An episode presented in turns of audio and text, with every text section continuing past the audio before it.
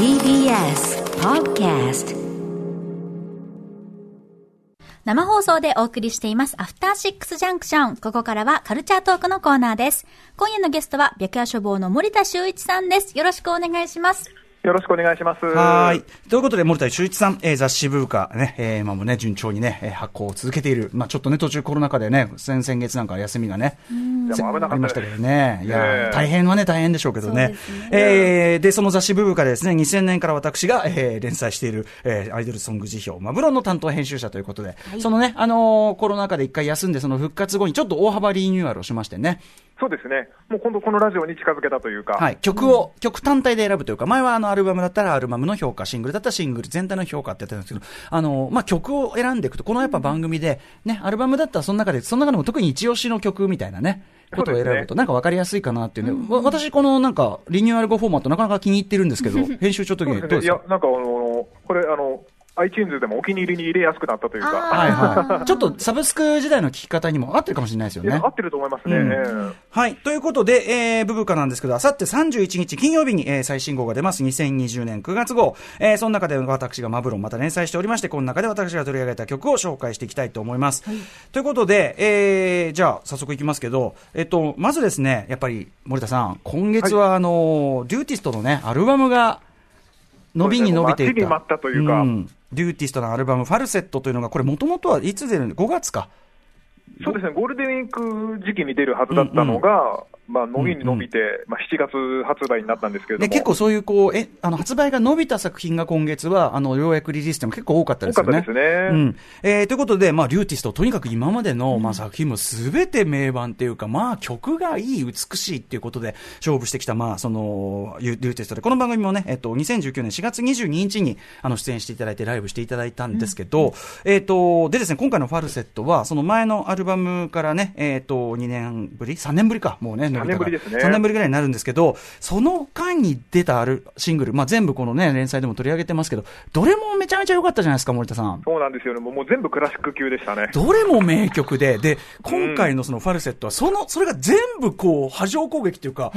あの名曲が全部入ってんのみたいな感じだから、もう豪華版。もう波じゃないんですよで、ちょっとまずはね、その、この間にまあリリースされたその曲の中でも、特にやっぱ僕はもうこれ、えっ、と、この連載市場の中でも、こう、なんていうかな、もうエバーグリーンなとか、多分、今後も、なんていうの女性が歌う、こう、ポップスミュージックの中で、結構、名曲としてこう継がれていくんじゃないかなと思ってる、えっと、無重力ファンタジアとね、青空シグナルというシングルのカップリングだったんですけどね。これがカップリングですもんね。ねこれ、で、さすがにやっぱカップリングだけど良すぎるっていうんで、多分アルバムに入れたんじゃないかなと思って、そうですよねあの、イックバルというね、インドネシアのシティポップグループがね、えーえー曲を作ってるんですけど、まあ、極ちょということで、あの、アルバム新録曲じゃないんだけど、こういう、これ級の曲がいっぱい入ってんだよということを思い出していただくために、ちょっとまずは、えーこちらをお聴きください。リューティストで無重力ファンタジア。今のあの、サビ後のコーラスのとこが、満たされてく何かがすごいそう、もう多幸感って感じで、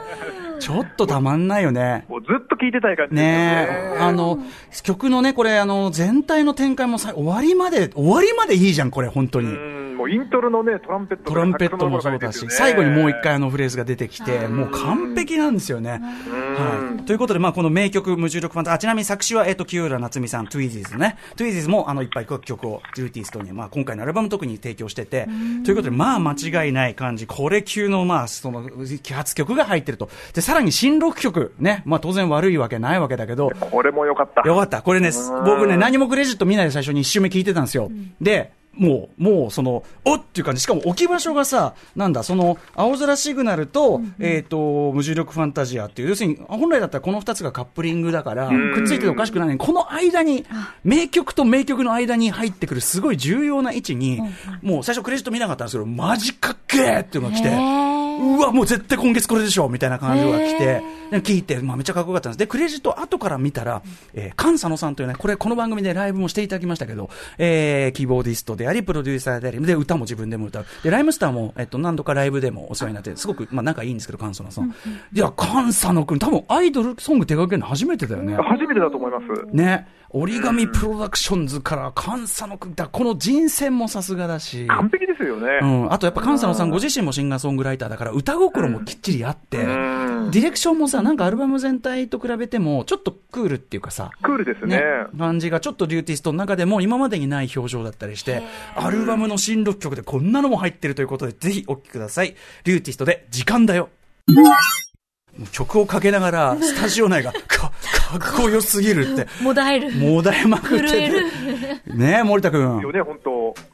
なんか大人になったって感じしますね。大人になった。でまあ、リューティスト自体もね、あの、かなり幼いところからスタート活動して、まあ、実際大人になってるってのもあるけど、菅佐野さんが、これあの、なんか、でネットにあったインタビューとか拝読すると、なんか、あの、やっぱアイドルソング作るのは初めてだから、メンバーに、やっぱりいろいろこう取材というか、それぞれに聞き取りして、いろいろこう興味あることとか聞いたりとかっていう中で、そういうのを入れ込んだりとか、で、なんかね、あの、恋愛の歌みたいに聞こえるんだけど、あの、菅佐野さんとしては、女の子同士の友情、ちょっと恋愛にも近い友情みたいな、そういうバランスを狙ったっつってて、そう思っていくとさらにまたかっこいいっていうか、キーなんすわ。徹底したもう。徹底してる。あとレコーディングもかなりなんかね、徹底して、あの、うん。補正とかあんまりしたくないっていうことで、なんかかなりディレクションも厳しくやったみたいで、だから、なんていうかな、あら、あらゆる方向で菅佐野さんめっちゃアイドル プロデューサーとしていけてんじゃんっていう。いや、今後もなんかいろいろやってほしいですよね。ね。こうやってさ、その、なんていうのかな、最新の音楽を、もともと単体でいけてる音楽をやってる人が、そのアイドルポップスの領域に入ってきて、そのアイドルソング全体を革新するって、実は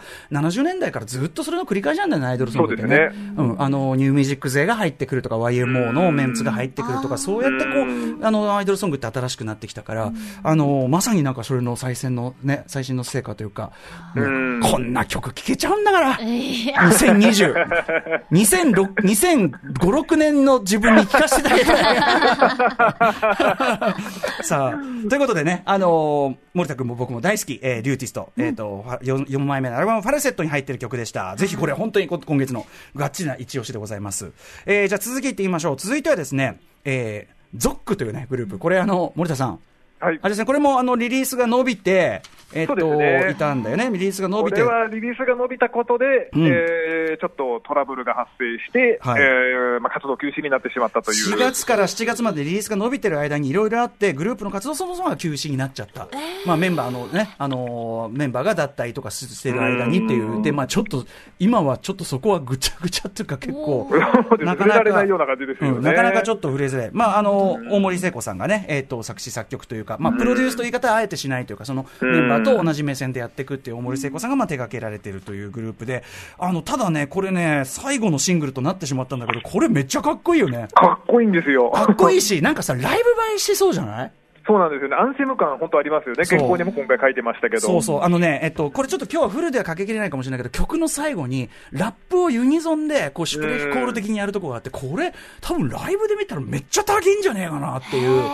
で、歌詞はすごいや、歌詞世界っていうか、その世界観は大森靖子さんらしい、ちょっとヒリヒリした、ちょっと毒っ気があるワードが入ってくるんだけど、アレンジが大久保薫さんっていうね、あの、ハロプロもいっぱい手掛けてる。そうですうん。で、大久保薫さんの、やっぱりこう、ビッキビキの、まあ、あの、ハロプロファンク EDM ラインっていうか、ハロプロ EDM あんじゃん。あれのなんかこう、王道感。だから大森さんのこう、毒っ気と、ハロプロ的王道感がものすごいいい感じに融合されてて。嬉しいとこがいいとこ取り。いいとこ取り。だからもう、ゾックの、もう、ある種これ、本当にアンセムって言ってたけどね、代表曲になってもおかしくない。最後の最後にこんなもん出しちゃったかみたいいや俺これすっげえかっこいいと思いました。はい。ということで、まあちょっとね、あの活動休止は惜しいですけども、ちょっと聞いてください。えー、ゾックでシネマジック。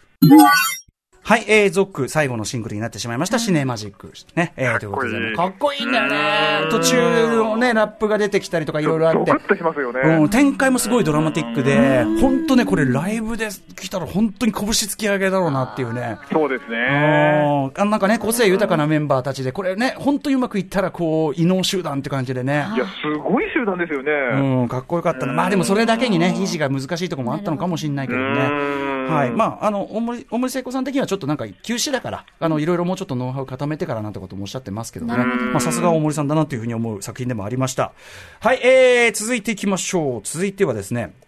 えー、 O'CHAWANZ というね、えっ、ー、と、まあ、アイドルラップグループと言いましょうかね。これ、しかもいろんなグループから合流してのね、 O'CHAWANZ ね、ねグループだし、えっ、ー、と、プロデュースはね、あの、ロマンティックプロジェクションという、まあ、今までもライムベリーとかいろいろねリ、リスクもやったことあるかな。リリスクもそうですね。はい。まあ、今までもアイドルラップずっと手掛けてきたグループ、あの、まあ、プロデュースしてきてるグループで、これまでも連載取り上げてきたんですけど、今回はですね、リリースされたアルバムが、えっ、とね、えっ、と、